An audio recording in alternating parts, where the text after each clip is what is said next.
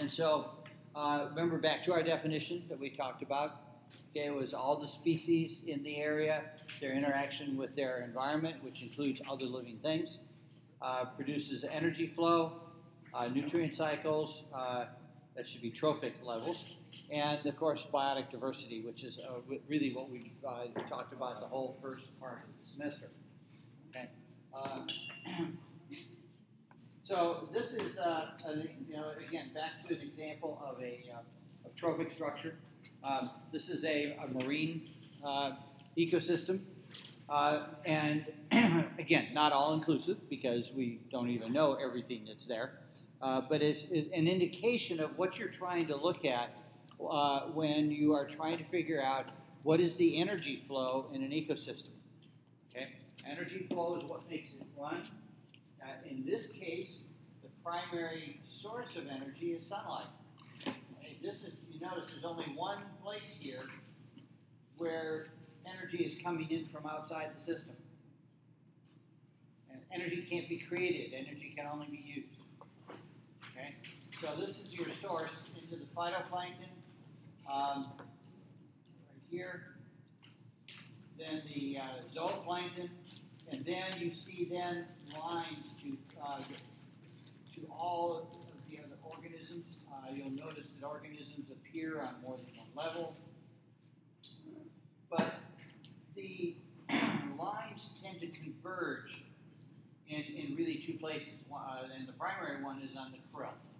Krill are little shrimp-like organisms um, that uh, are really the primary food for penguins, uh, for whales, uh, at least the uh, those whales that uh, are filter feeder type whales.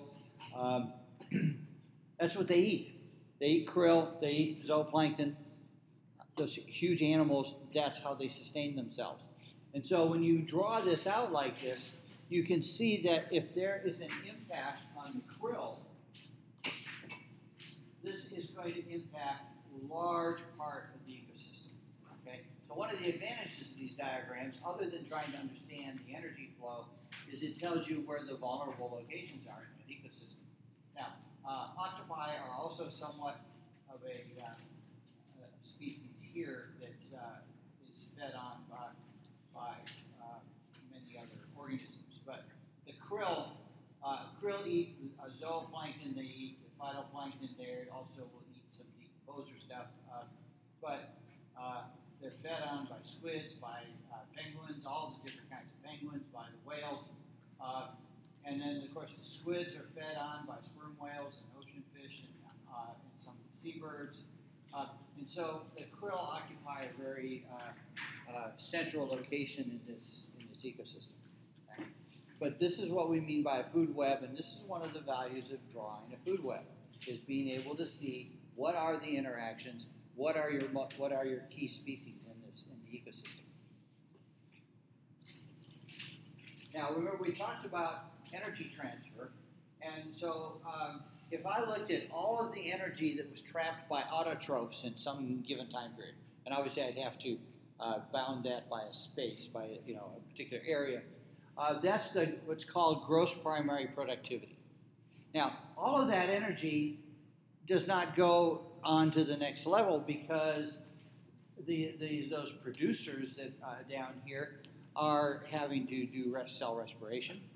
Uh, you know, they're using some of that energy in order to just stay alive. They're using some of that energy, uh, obviously, to reproduce. Um, you know, just to maintain their lives. Okay, so so not all of that energy is going to be available, and, and studies have shown that basically 10% of the energy at a particular trophic level can be ends up being passed into the organisms of the next level. Okay, it's very rare to have more than that. Okay? So what you see here then, if these are your this and this is referred to here as an energy pyramid, because the size of each block it represents the amount of energy in that block. So producers, this is your gross primary productivity right here. Okay, the total amount they've been able to bring in. Uh, now, net primary productivity is what's available for the next level. Okay, and you'll notice that this is all that actually gets transferred to the next level. Okay, that's roughly 10%. So at each level of an ecosystem, as you go from one feeding level to another, about 90% of the energy is lost. And it's lost in lots of ways. Um, for instance, uh, if you were to look at, um, well, we have coyotes around here, okay? Uh, they obviously hunt mostly small mammals, uh, mostly rodents. That's what they feed primarily on. Okay, so let's say a coyote uh, uh, catches a rabbit. Now, the coyote used a whole lot of energy to catch that rabbit. That energy is not available for growth. It's not available for, for the pups. It's not available for anything else. It was expended in, in catching the rabbit.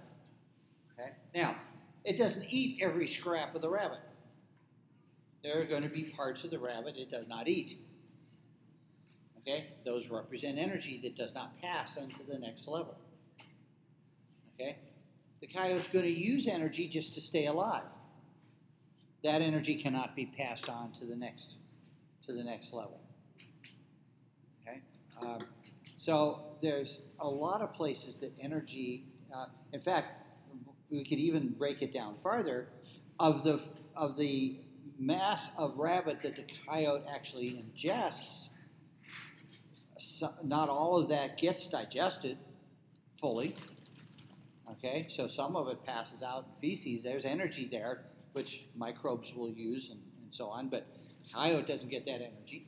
Um, there are, like I said, parts of the, of the rabbit that are not digestible um, by the coyote. There, so uh, all of those represent places where energy is going to be lost from one level to the next. And there are a lot of them. Okay? In the winter, you have even less energy transfer because the animals spend much more energy just to stay warm. Uh, they're going to expend more of that energy, so it's not available to go to the next level. So, on average, 10% passes to the next level. Now, what that shows you really nicely in the diagram is pretty soon um, the number of individuals at each level declines rapidly. And that's why you don't find a lot of hawks in an area. There's only so much. They're kind of, you know, or bald eagles, or mountain lions, if you will, or in uh, India or China, there's a, an old saying that says there's only one tiger to a mountain. Okay, those animals need, you know, they're, they're top level predators. Uh, there's only so much energy available for them. You cannot support a lot of them in one area. Okay, and this illustrates that. Okay, so uh, rarely do you see more than four levels in an ecosystem. Uh, occasionally you'll see a fifth level. It just depends on the particular ecosystem. But you'll have producers, primary, secondary, tertiary, occasionally quaternary uh, consumers uh, in an ecosystem. Now, uh, just as an example of how that impacts us, uh, and may impact us more in the future, here are two different food pyramids over here, or energy pyramids. And here we have grain, okay, so many calories worth, worth of grain. We feed that to cows, and so 90% is lost. Cows are, you know, like any other animal, not all that efficient. And then this is how much energy is available to feed humans, this small amount. Now, on the other side over here, if we all ate grains only, you could support this many people. There would be this much energy available.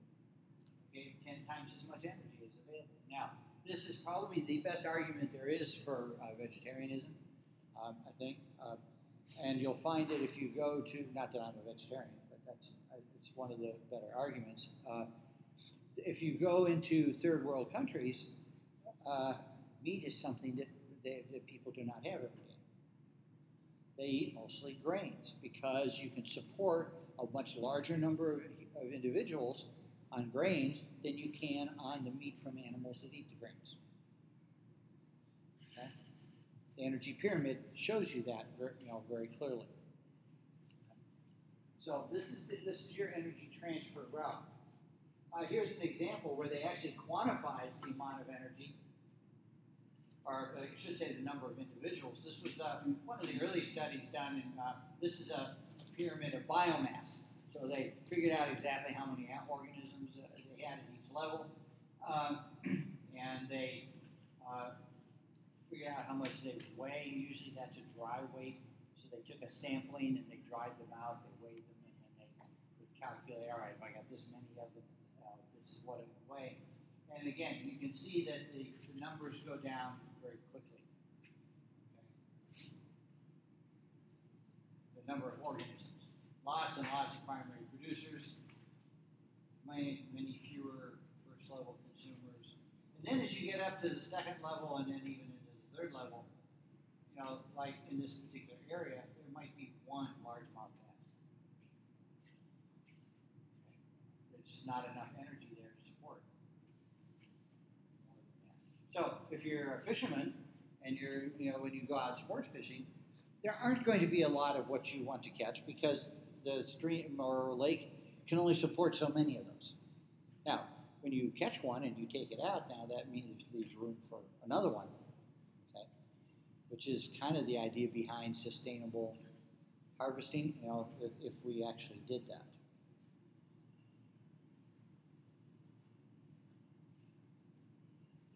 This is the energy flow in that same spring, Silver Springs, Florida. Uh, this is the energy found in producers, and then the herbivores, the carnivores, and then the top carnivores. Again, the pyramid rapidly goes to a point, and you're not going to have very many top carnivores. There just is not going to be energy to support them.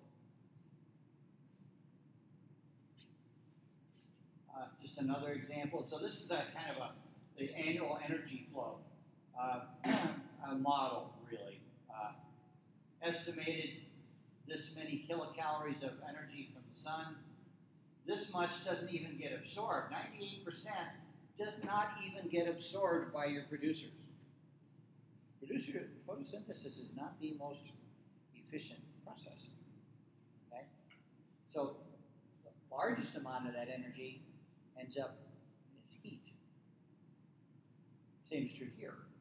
The largest amount of the sun's energy is not absorbed by the trees or the grass or whatever.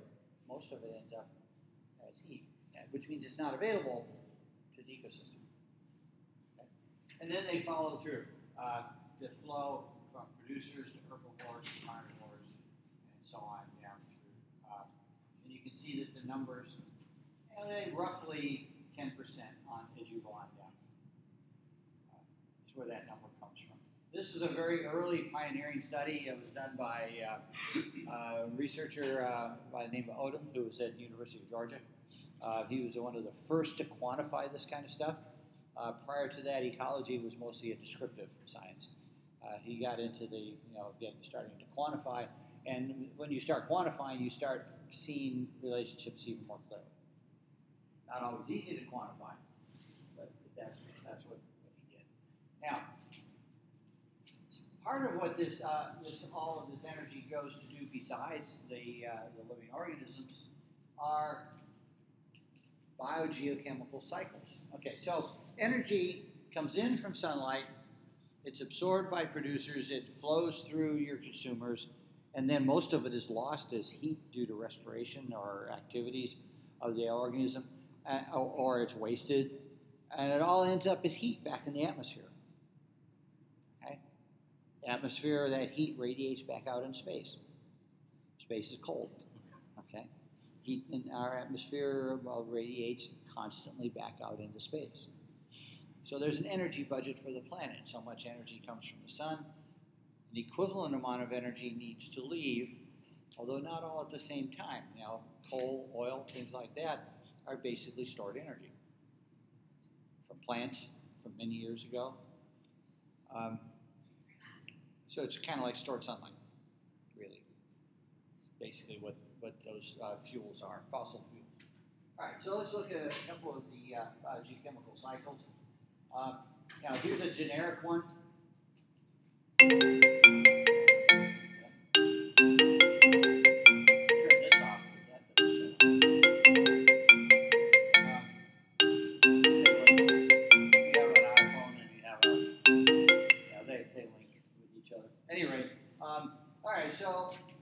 Whatever uh, nutrient you're talking about, and usually we're looking at particular either atoms or molecules uh, that are of interest. There's going to be a reservoir where most of those are, at, somewhere in that ecosystem. And then a, a portion of that is made available to the ecosystem through the primary consumers, into the, or producers, into the consumers, uh, the decomposers still available. Some of that that was available leaves. These things keep cycling around through the ecosystem. So this is for a land ecosystem. Now, um, so here's an example of one. This is this is the one you probably learned when you were like what second grade, third grade. Uh, water cycle. Everybody, know, they teach that in elementary school. Um, but it, it is a cycle. Where is the reservoir? Well, the primary reservoir is the oceans. That's where most of the water is. Okay, it evaporates. Okay, eventually it condenses and it rains. Remember, they did all the little things with their fingers and so on. Um, and if it rains, obviously back into the ocean, it just goes back there. If it rains on land, it gradually moves across the land and eventually ends up back in the ocean, either on an overland route as runoff or through rivers, or some of it will move as groundwater. All right. Now, there is one of the things you, we don't think about with this so much, and I don't think maybe they don't teach it as well, is uh, none of this happens without an energy source. Okay, in this case, the energy source is sunlight. Sunlight is what makes evaporation occur. If there were no energy source, the water wouldn't go anywhere. It would just lay there. Right? So this is a simple one because this one doesn't not involve living organisms that much. I mean, yes, it goes through living organisms, but we're really a pretty minor part of all that. Now, let's look at some that uh, involve living organisms. Uh, this is just the uh, evaporation, precipitation, transpiration back in there, falls to the ground, all the different ways that it goes through. Uh, this is a place in uh, New Hampshire, I believe, where they have uh, taken a, a, a forest area there. This is a watershed and they actually have these weirs as the water comes down through, and they actually measure exactly how much water comes through those streams and out, out of the ecosystem. So they can measure when it rains, what is the total amount that runs off, how much sinks into the ground. Uh, they can experimentally take a little plot and they can clear the trees and then see what happens when it rains, how, you know, what, what is the runoff pattern change when you do that, which is considerable. Runoff greatly increases when there's no train, no trees in an area.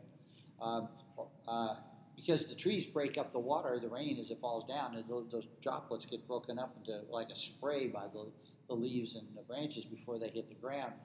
Plus, you have all the leaf litter and that on the ground. This really reduces greatly the amount of water that runs off. It is you, know, you have a lot less erosion in those conditions, and this is a this is an experimental forest up in, up in New Hampshire where a lot of uh, studies have been done about that, uh, looking at the water cycle. Um, and this just gives you an example um, of uh, this is uh, the bottom line here is water loss from an undisturbed watershed. Trees are all left. Here's what happens. You know, it's the same and then they cut down all the trees in an area, an experimental plot. You see that around here. If you just drive on any of the back roads around here, you'll see uh, clear cut uh, areas. And what happens is right after that, you have a tremendous increase in the amount of water that's lost from the watershed. It runs off because there's nothing to slow it down or keep it from running off.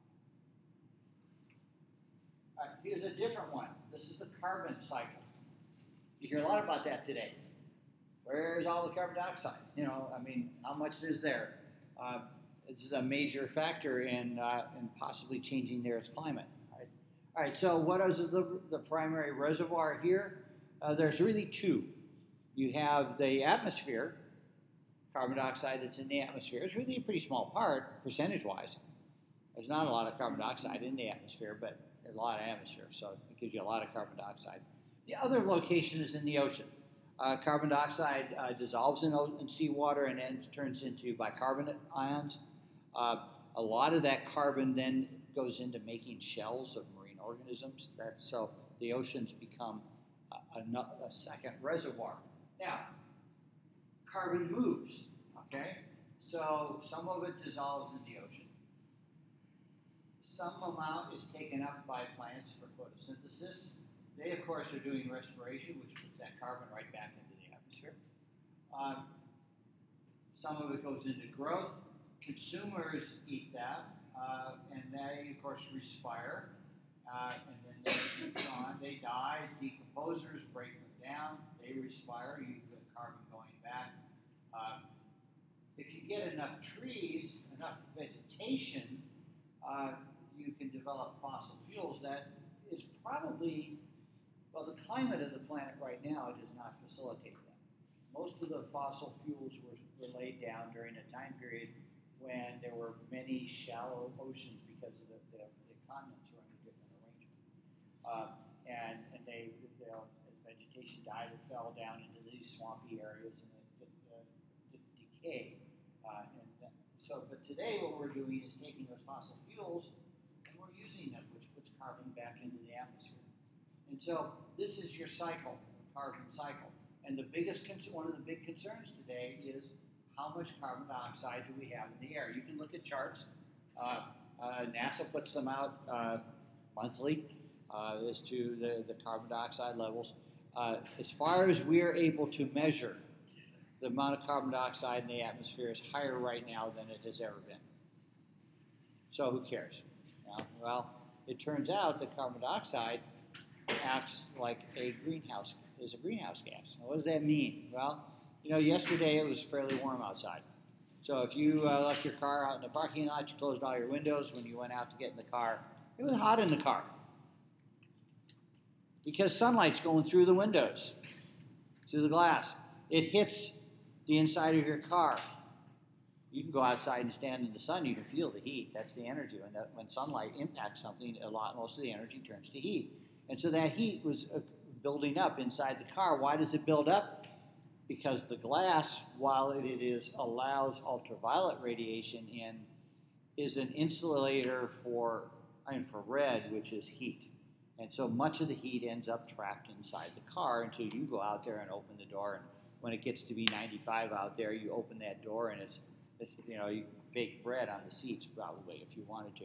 Uh, it gets really warm. Well, carbon dioxide in the atmosphere works very similarly. Okay?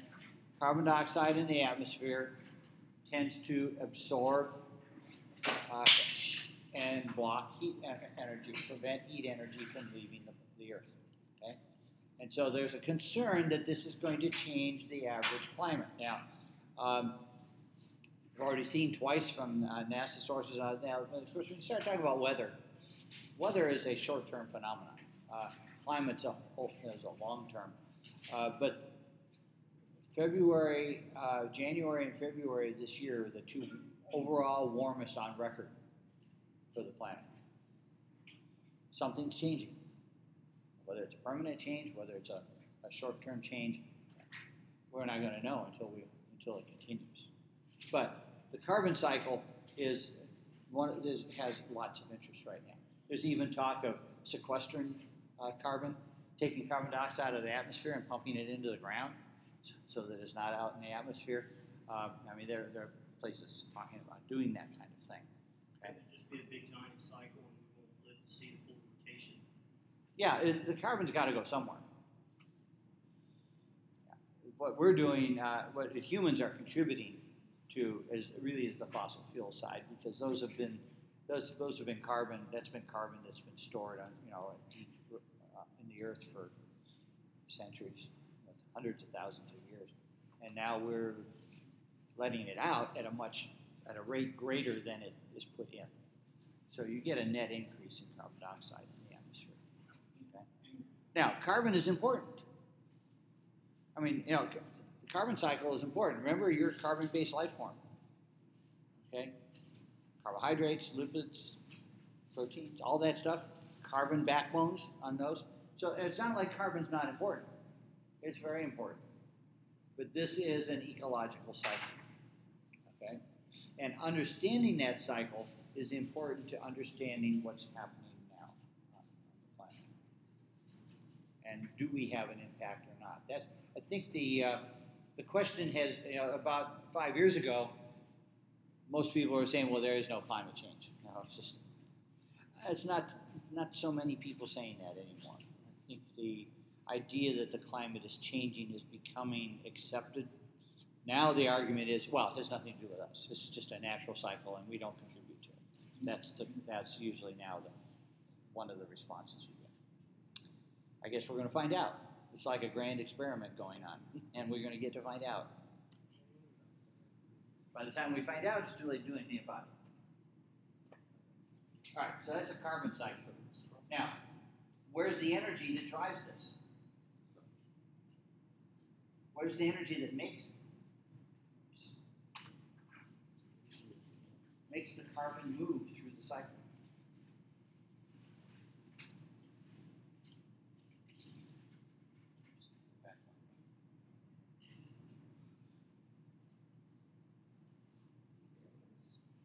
Okay, living organisms. Yeah. Living organisms are what are moving that carbon. They're taking it in, they're using it, they're sending it back. Um, this is very different than the water cycle where you just had uh, sunlight evaporating and then condensation occurring and, you know, round and round. Here, you have living organisms very intimately involved in moving that carbon from place to place. Whether it's sequestering it as fossil fuels or whether it's, you know, everybody's breathing and Every time you exhale, you're sending carbon dioxide out into the atmosphere. As you have fewer and fewer, or less and less vegetation, you have fewer organisms taking that carbon dioxide and using it to, for photosynthesis. One of the issues there's a, a in my online class we do a, a, little exercise on the Amazon basin and the, and cutting down of the forest. What's the impact? It's pretty significant in terms of there's all of those trees no longer there to take carbon dioxide out of the atmosphere. Okay, so that's carbon cycle. Uh, this is a nitrogen cycle. Okay, living things need nitrogen. What do you use nitrogen for?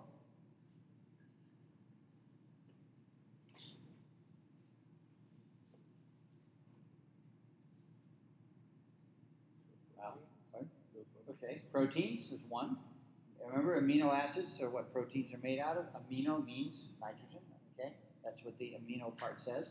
Every amino acid has at least one nitrogen in it. What else do you use nitrogen to make? What?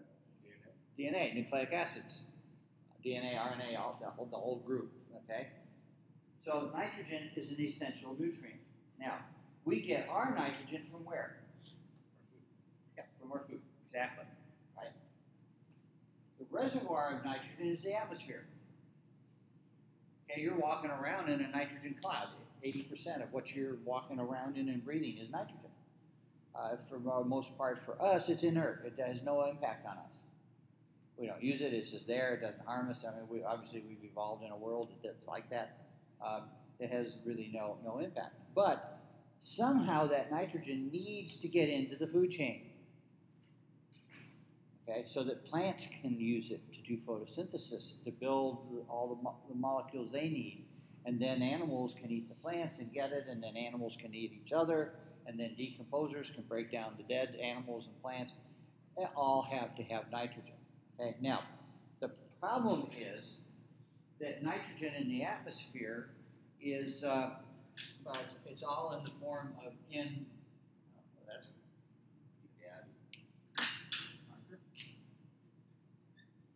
in the form of N2. And what this means is you have two nitrogen ion atoms, and they have three covalent bonds holding them together. Plants do not have the enzymes, the ability to break that bond. So all that atmospheric nitrogen is completely useless to the plants. What we rely on are microbes, or or human processes what's used then uses more fossil fuels. But we'll, we'll, get to that in a minute.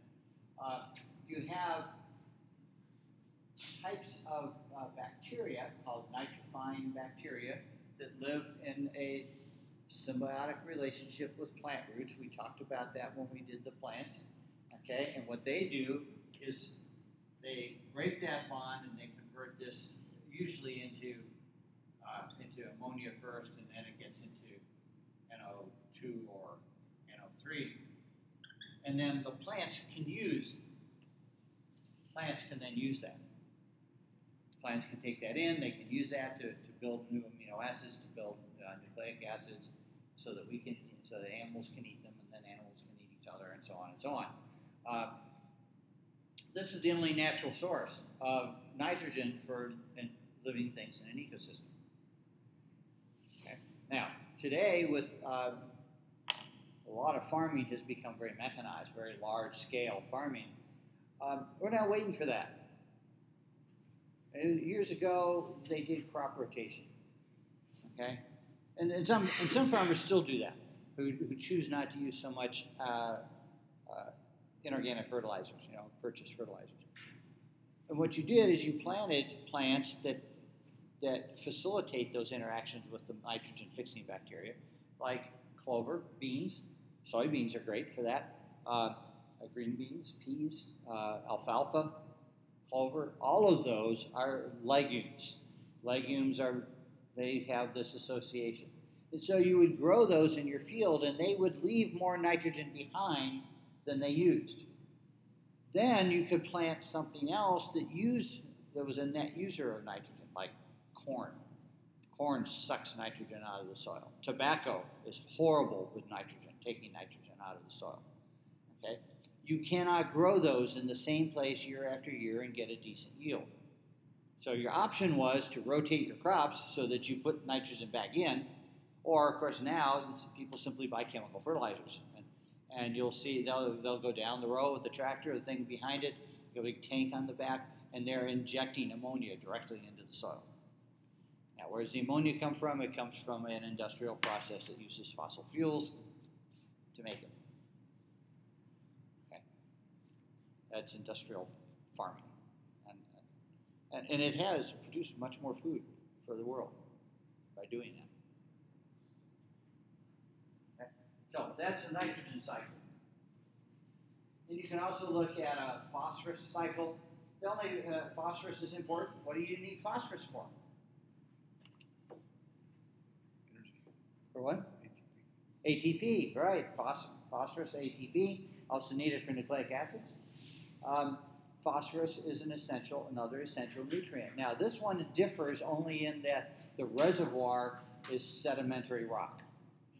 The reservoir for this is in the earth or under the, the oceans. And then over time, it gets raised up, it, you get weathering, and uh, phosphorus becomes available. The phosphates dissolve in the water, and so on. And they become available for plants and animals, and, and so on. Uh, and so uh, this is just, uh, these are kind of the, the really basic biogeochemical cycles that they usually talk about. Uh, so water, carbon, nitrogen, phosphorus. Got to have all of those. And if you look at a, a, bag of fertilizer and it's got three numbers on the front, those three numbers tell you how much uh, nitrogen, phosphorus, and what's the other one? Iron? I can't remember what the third one is. Uh, are in that fertilizer because that's what the soil is going to be lacking.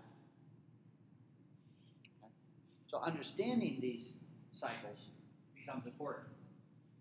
You may have heard years ago they, I think they still do it, uh, harvesting guano. Okay, there were islands in the Pacific where seabirds had nested for centuries. Uh, they're covered in guano, well, which is bird feces all over everything. People would harvest that because it was a rich source of phosphorus, potash, they refer to it. Uh, you can only do that for so long, and then the, the birds aren't depositing it as fast as you're removing it, and then you you know you start to run out. We're good at doing that. All right. Uh, so that's just kind of a, a, a, way to finish up here a little bit on ecosystems. And what I want to do now is I want you to get into groups of about three or four people. Uh, there's be four over there. Well, we can have two groups of five here. That's fine. Uh, and uh, we're going to do a case study, okay? Um, and I'll, we're going to go over the introduction to it. I'll stop it uh, and uh, give you time to answer questions. Uh, you'll write out the answers on a sheet of paper with everybody's name on it, turn those in. So let me get this out of the way. Okay, we can. Okay, this is a case study that has to do with uh, uh, sea lions in Alaska. Um, and uh, th- this is actually the data in this is probably about 15 years old, but you know, it's an excellent case study about ecosystem functioning, food chains, food webs, and human interference. Okay, so it, it really gets into all of those. So um, basically, we start off with an introduction of some basic data. So what they had, obviously, uh, marine, there's a marine mammal uh, lab uh, as part of the Alaska fisheries, uh, and also as part of the uh, national fisheries. And what they had noticed is that a, an organism called the Steller sea lion was rapidly going extinct. Now, go back here for just a minute. Let's look at a Steller sea lion so you get an idea what they are.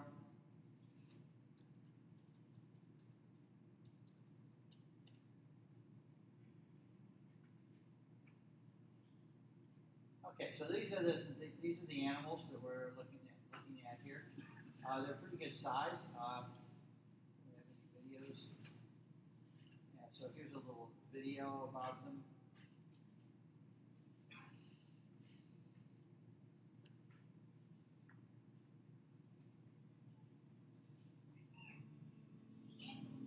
All right, so this gives you an idea of their size. They're pretty big animals. Compared to us, pretty good size.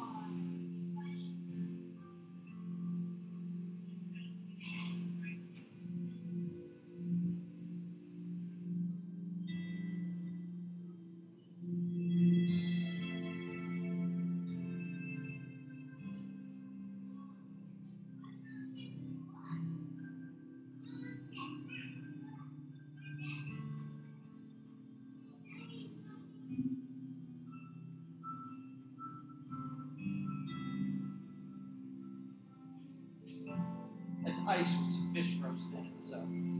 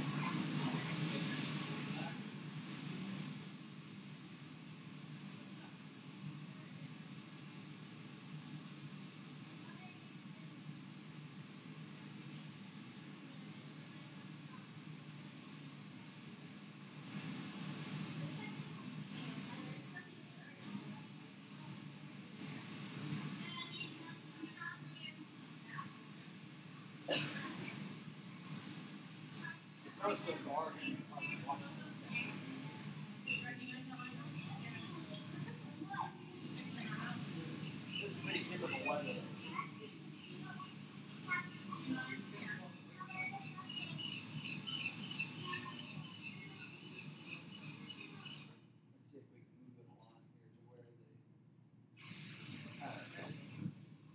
there's a rookery uh, you know, they, most sea lions and seals, they tend to be in, in groups. Um, when they're not fishing, they like the sun. And, yeah, they just walk all over each other. The males during mating season will come ashore and they will uh, fight over herons and have multiple females. Okay, that just gives you, I wanted you to get a little idea of what, what sea lions are. Alright, so let's go back to this. Alright, so the, the numbers were dropping. That's what they were seeing. Uh, but the point here was the, the, the, the decline in numbers was not uniform. Okay? Now, this is uh, Prince William Sound right here, this area. This is where the, uh, the big oil spill was a number of years ago, the, you know, Exxon Valdez. Okay. So this is where uh, that area right here. All right, so from Prince William Sound over through the Aleutian Islands, this is the Aleutian Island chain, and that's oh, all the way over to Russia. Um, they observed uh, an 85 uh, to 90 percent decrease in the number of sea lions. Okay? Uh, and that's referred to as the western stock of, of Steller sea lions. Okay, the eastern stock over here is from Prince William Sound down toward the United States, and that particular area was there was actually an increase in the number of sea lions. So they're trying to figure out, all right, what's going on here? What's causing this? Right, so let's look at some more information. So this is a graph then of the uh, what's been going on, and you, you can see the western stock has really, really gone down. Okay? Now, um, now the particular concern is the, the pups. The pups, the juveniles, are not surviving. Uh, uh, it takes them uh, almost uh, say? Three to eight years before they are sexually mature, and most of the pups are not surviving for three years. They're dying. Okay, um, they're too small, and that makes them more vulnerable to, to the climate. Uh, and when they're young, they have higher energy requirements. You know, it's like children do. Okay, for with us. Uh, so they have higher energy uh, requirements. They're not experienced hunters at that point, so they're not as good at catching fish as the adults are. Um, but they're, by the time they're two or three years old, they're independent because mom's gone off and she's having one two pups and somehow not taking care of you anymore. So, so they wanted to try to understand what's, what's happening in this environment. So, this is part one.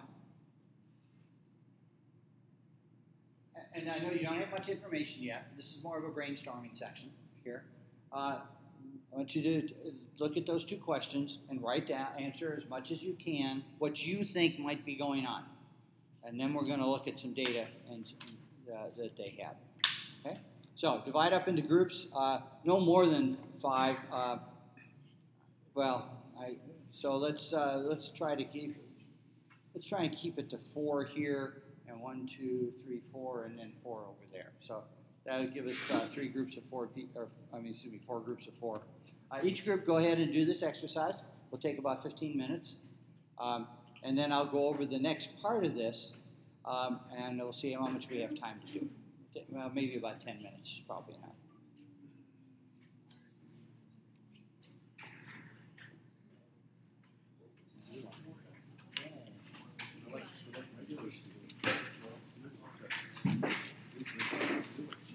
It has to do with external ears and things. Uh, seals do not have any external ears. Though, I think sea lions do. I don't know. I'll have to look and see what the difference is. Yeah. Yeah, although some seals are big. Leopard seals down in Antarctica. See what I can find out.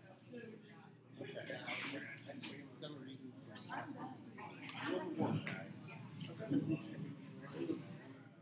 shark population. Not sure why doesn't happen.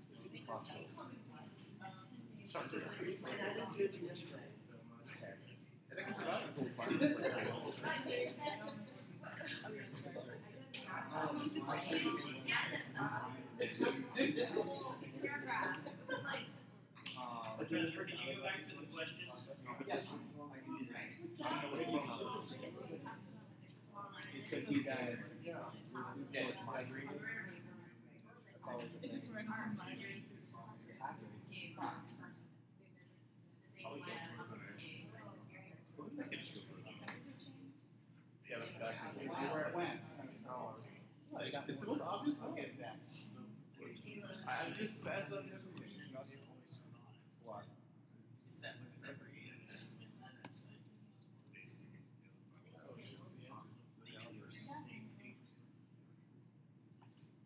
So seven reasons.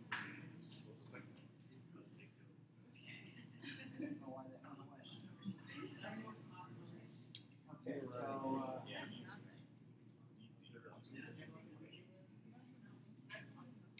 Yeah, yours is nice Spanish. Okay, so those are the But it's too nice to read. And that's how you know you're doing it.